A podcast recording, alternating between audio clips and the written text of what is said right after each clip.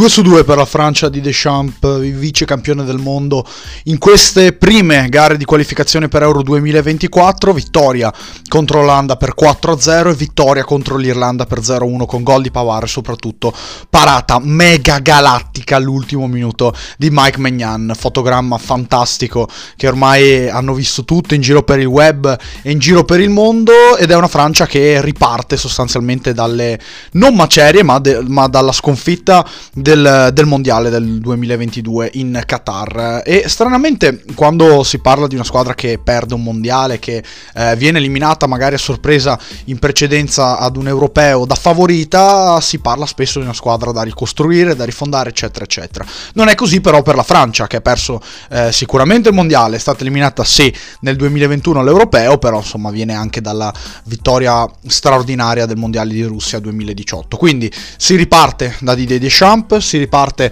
da una base rinnovata ma da una buona linea di continuità. E si riparte, direi soprattutto, con fascia, una nuova fascia da capitano, un nuovo proprietario della fascia da capitano per quanto riguarda le Bleu, ovvero Kylian Mbappé, perché con eh, l'addio di Lloris alla nazionale la Francia non ha un nuovo capitano, non aveva un nuovo capitano ed è stato nominato Mbappé che forse per anzianità non è neanche il giocatore che meritava di più la fascia e eh, c'è stata una questione con Griezmann Zidane, mi viene in mente poi anche, eh, mi vengono in mente in generale altri giocatori che avrebbero potuto eh, meritare, che sarebbero potuti essere contender di questa fascia, però alla fine la fascia è andata a Kylian Mbappé. Mbappé che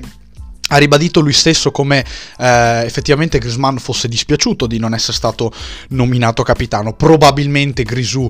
sarebbe stato il più adatto, eh, il più meritevole della fascia, eh, sia per anzianità che per eh, continuità nell'arco degli anni, perché è uno dei pochissimi superstiti del mondiale del 2018. Anche Varane si è ritirato dalla nazionale, quindi è una Francia che in fin dei conti sì, eh, se affronta eh, l'anno 2023 come il quinto anno dopo la vittoria del mondiale mondiale, ma è una Francia che sembra non aver mai abbandonato quel tipo di basi. Forse perché non ha mai cambiato allenatore, forse perché ha avuto e sta avendo sempre un'abbondanza incredibile di calciatori in tutti i ruoli. Però è chiaro che qualcosa è cambiato, è cambiato nella Francia. Francia che io comunque credo che dominerà, comunque si giocherà tutte le competizioni da qui ai prossimi vent'anni, perché ha, genera- ha, delle generazioni spaventose, eh, sia a livello di under 17 che a livello di under 19. Vedremo eh, la Francia al mondiale under 20, insomma è chiaramente uh, un, un, paese trainante dal punto di vista calcistico e che capitalizza, non dico la maggior parte del talento a livello proprio calcistico europeo, ma certamente un, una buona parte, perché tanti calciatori fortissimi sono francesi, perché tanti calciatori giovani uh, e tanti titolari di grandi squadre europee sono francesi e dunque insomma lo sappiamo la tradizione calcistica della Francia è centenaria, ma credo che in questo momento sia, stia toccando il punto più alto a livello generale, perché poi insomma ricordiamolo, la Francia ha vinto solamente due mondiali, quindi eh, tradizionalmente non è una nazionale che eh, domina a livello di, di, di, campionati del mondo, a livello di campionati europei, certo ha vinto il mondiale nel 98, ha vinto vent'anni dopo quello del 2018, però a livello di calcio anni 70, 80, eh, sì, la Francia è stata meno dominante, negli anni 80 sì, con l'europeo vinto con Michel Platini, però ecco, è, è una tradizione um, che secondo me non è mai stata così florida a livello mm, calcistico, proprio calcistico per la Francia. Eh, tanto talento sì, ma così forse mai. Però si potrebbe sviluppare un'altra discussione a questo punto di vista. In questo momento non è il caso, comunque non, non c'è tempo, perché volevo concentrarmi su Kylian Mbappé. Io credo che la nomina di Mbappé come capitano sia eh, la prima grandissima prova della carriera di Kylian. È vero, Mbappé ha compiuto 24 anni, quindi eh, non è proprio di primo pelo, lui di fatto gioca ad altissimi livelli dal 2016, da quando aveva 17 anni, perché poi ricordiamolo, lui è un 20 dicembre del 98, quindi se vogliamo è quasi un 99 e uh, avendo 24 anni a questo punto insomma abbiamo già visto tanto di Mbappé dobbiamo vedere soprattutto tantissimo ancora. In questo momento eh, è bene sottolinearlo è bene dirlo è il calciatore più forte del mondo. È il calciatore più forte del mondo per rendimento con i club è il calciatore più forte del mondo per rendimento forse anche con la nazionale alla pari di Messi al mondiale ma insomma siamo lì. Credo che Mbappé ha, ha, abbia avuto più continuità prima del mondiale con la Francia e ce l'avrà dopo il mondiale sempre con le Bleu però ehm, è arrivato ad un punto della sua carriera altissimo ma si crede, si pensa che non sia uh, l'ultimo e che soprattutto che non sia il più alto potenzialmente. Questo perché? Perché Mbappé in fin dei conti non ha mai vinto la Champions League e per campioni di questo tipo uh, vincere la Coppa dalle grandi re- orecchie rappresenta un obiettivo, rappresenta un must, rappresenta un qualcosa per, um, per cui giudicare appunto un calciatore così e non ha mai vinto il pallone d'oro. Forse per contingenze, probabilmente per contingenze direi e soprattutto uh, legandoci al fatto che non ha vinto la Champions League, è chiaro che un calciatore che non vince la Coppa dei Campioni è difficile che poi vinca il pallone d'oro. Però eh, il futuro è suo, il presente è suo, direi già, da già due anni. Um, pallone d'oro e Champions League insomma sono i suoi prossimi obiettivi. Ma Mbappé secondo me non ha mai avuto questo tipo di pressione in carriera. Cioè la pressione di vincere la Champions League e quindi conseguentemente di vincere il pallone d'oro. Perché? beh perché io credo che per lui per lui il contesto PSG sia il contesto potenzialmente più ovattato di tutti. Cosa vuol dire questo? Eh, Mbappé arriva nell'estate eh, del 2017 al Paris Saint Germain, quindi eh, lui è 98, sì, devo, aveva 18 anni, doveva compierne ancora 19. Arriva subito dopo il grande eh, acquisto, sia l'acquisto faraonico, stellare di Neymar eh, del PSG dal Barcellona, 222 milioni, sappiamo un po' tutti. Ecco, in questi anni col PSG alla fine Mbappé ha reso meglio di Neymar, seppure sia stato pagato meno, non tanto meno perché parliamo di 180 milioni tra una cosa e l'altra, però è, è chiaro che l'attenzione mediatica, l'attenzione tecnica di tutti gli analisti opinionisti calcistici eh, sia sempre rivolta a quello che fa Neymar, perché Neymar è un calciatore tecnicamente eh, inarrivabile forse eh, per, per, la sua generazione e forse anche a livello storico. È un calciatore soprattutto che presenta delle controversie importanti a livello di infortuni, non ci è mai stato quando il Paris Saint Germain si è giocato le grandissime partite all'eliminazione diretta, soprattutto agli ottavi di finale, mai no perché poi lo ricordiamo stellare nel 2020, ma era un altro periodo della stagione, era un altro Paris Saint Germain e soprattutto era un periodo particolare con la Champions League giocata ad agosto. E eh, è chiaro che l'attenzione del, del, dei media e di tutti i tifosi del PSG non sia rivolta al campionato, quasi sempre vinto agilmente, quasi perché poi nel, nel periodo catariota hanno vinto sia Monaco che Lille, ma sia rivolta alla, alla Champions League. E questo è chiaro, è inevitabile ed è anche corretto, giusto così, perché poi il Paris Saint Germain spende e spande, questa è la verità, perché poi il Paris Saint Germain si può permettere di eh, silurare allenatori su allenatori, eh, senza mai trovare secondo me la, la chiave concreta. Eh, ero fiducioso per quanto riguarda quest'anno per il PSG con Galtier che ritengo un buon allenatore, ho sempre ritenuto un buon allenatore capace di fare un'impresa, perché vincere il campionato in Francia con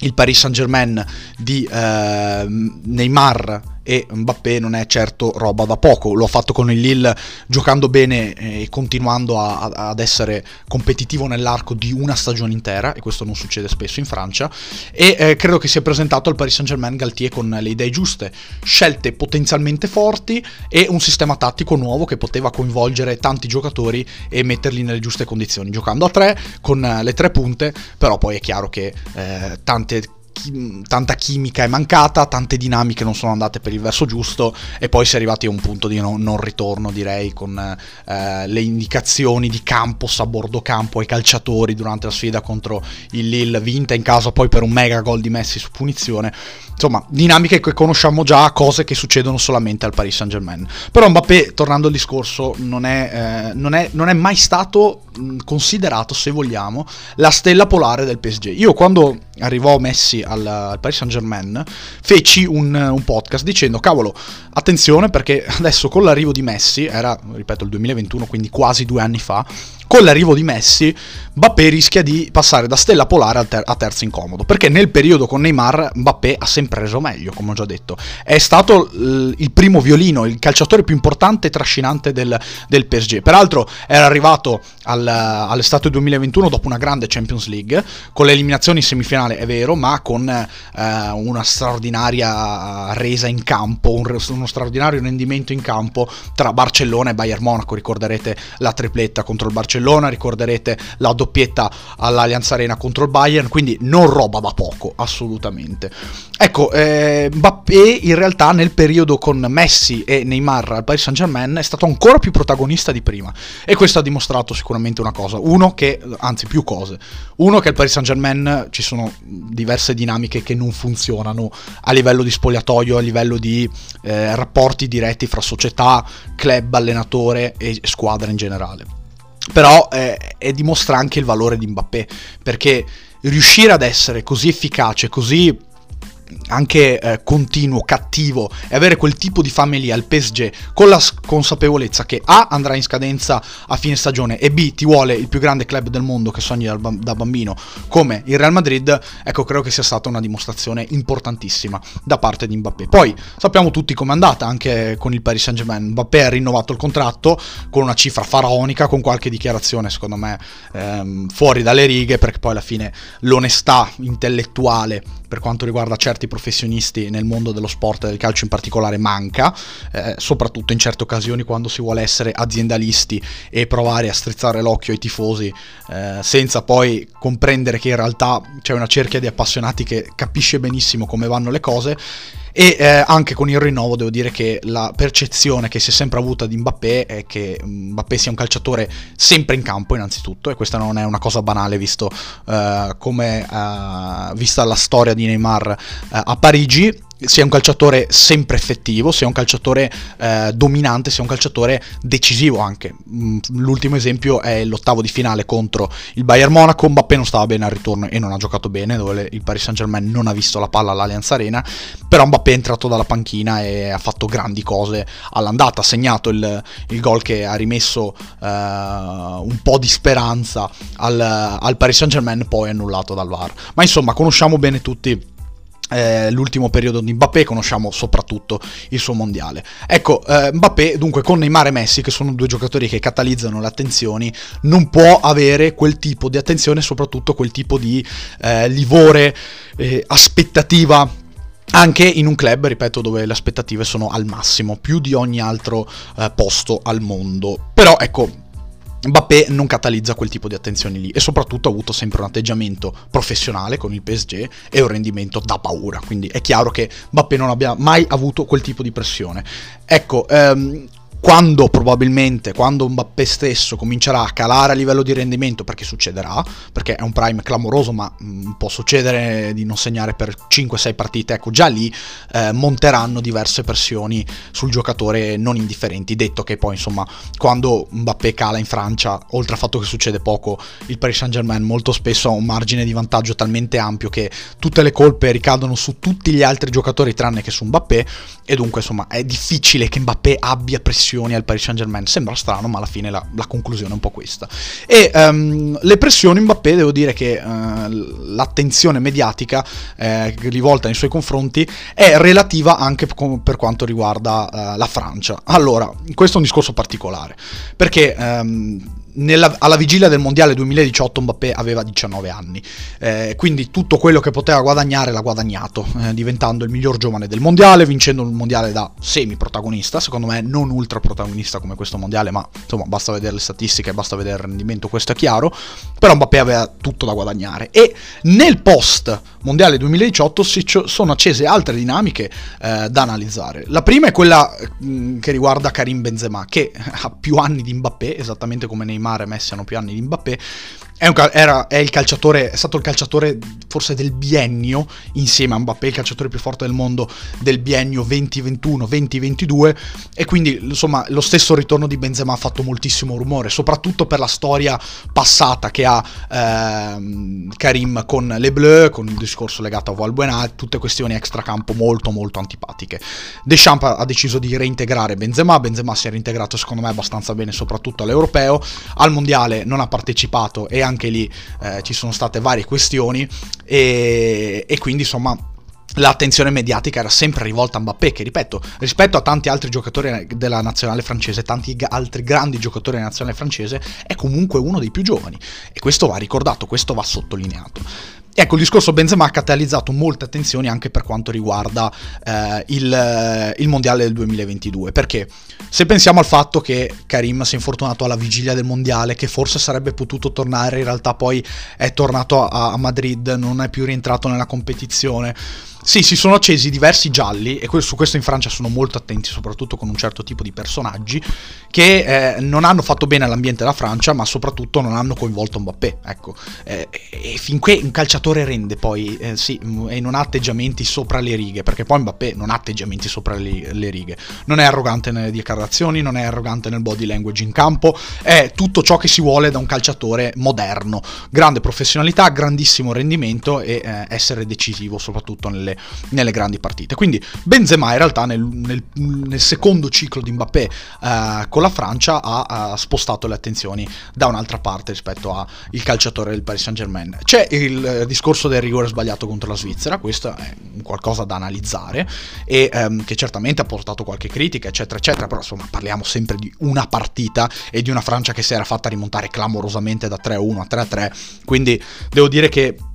eh, giustizia sul piano mediatico è stata fatta, cioè eh, l'attenzione si è spostata molto di più sulla partita persa o comunque mh, che la Francia si è fatta scappare via negli ultimi minuti eh, del, dei tempi regolamentari piuttosto che sui calci di rigore, peraltro voglio dire Mbappé non è che avesse calciato male ma Sommer ha fatto una grandissima parata. Ecco, adesso inizia il terzo ciclo di Mbappé e probabilmente una, una terza vita calcistica di Mbappé. Quella eh, abbiamo già affrontato quella del, del Mbappé giovanile giovanissimo tra Monaco e primi anni del PSG, della consacrazione di Mbappé, adesso arriva, arriva il bello, arriva la ciccia, arriva la carne, perché ora Mbappé è il capitano della Francia, ora Mbappé è il giocatore più importante della Francia, ora Deschamps ha fatto una scelta forte, dando la fascia da capitano a lui e non a Griezmann, che è le Petit Diable, che è il calciatore forse più amato da parte dei francesi per quanto riguarda la loro nazionale. E quindi già qui attenzione, attenzione perché eh, se Mbappé non dovesse rendere qualche mh, critica eh, pretestuosa in più potrebbe arrivare. Detto che le critiche pretestuose non fanno mai bene,